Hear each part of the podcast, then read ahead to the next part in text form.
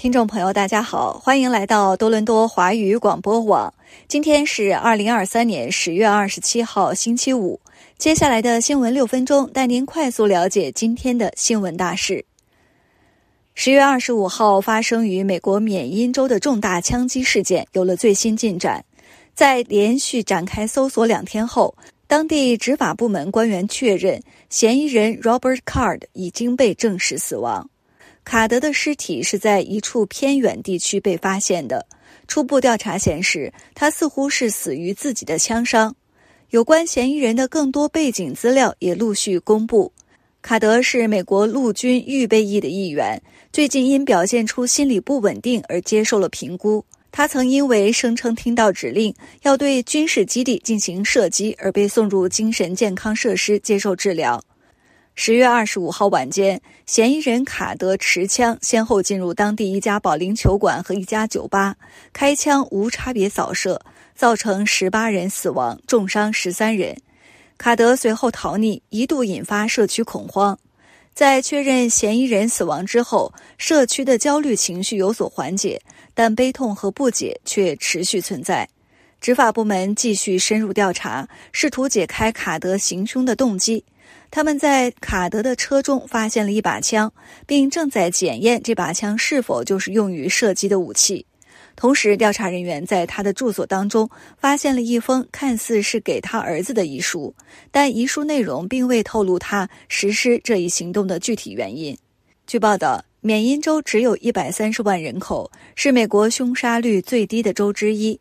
二零二二年全年发生了二十九起凶杀案。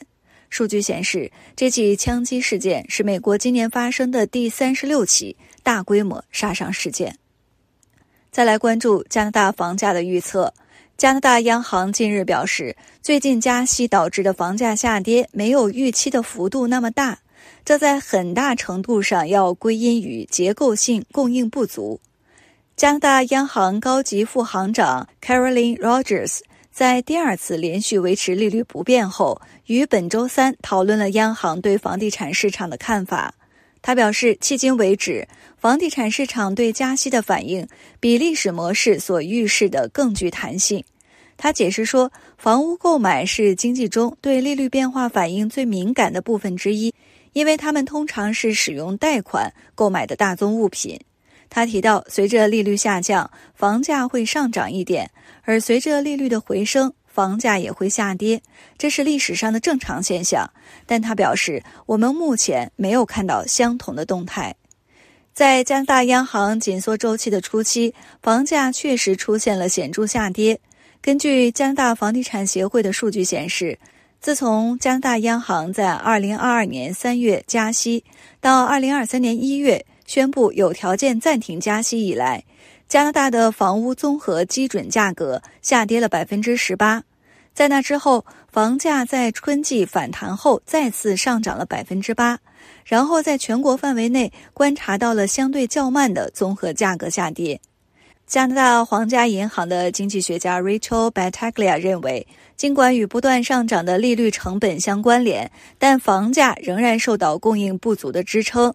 Capital Economics 的副首席北美经济学家 Stephen Brown 则认为，房地产市场的调整可能还没有结束，还会有更大幅度的下跌。他预计较高的利率将继续对房屋转售产生拖累，从而使房价从今天的水平再下降大约百分之五。我们都知道，多伦多 Gardiner 高速路是最繁忙的公路之一。最近一段在法庭上公布的视频显示出了危险驾驶行为带来的严重后果。二零二二年一月，一辆出租车行驶在 Gardiner 高速路上，突然被后方冲来的一辆黑色宝马车追尾。视频显示，这一危险驾驶行为导致出租车失控飞起，旁边汽车的摄像头记录到了这惊险的一幕。视频清晰显示，黑色宝马车不稳定的变换车道。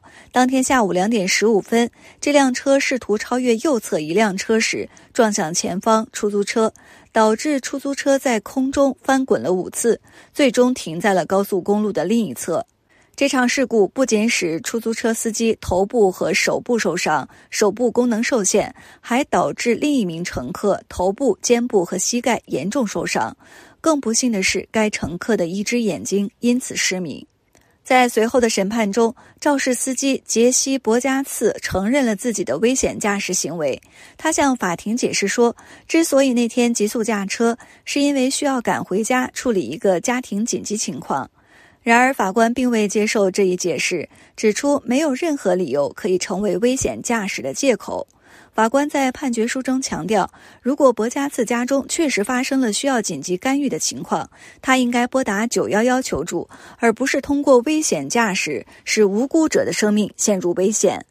考虑到事件的严重性和后果，法官最终判处博加茨九个月有期徒刑，并禁止他在未来五年内驾驶任何车辆。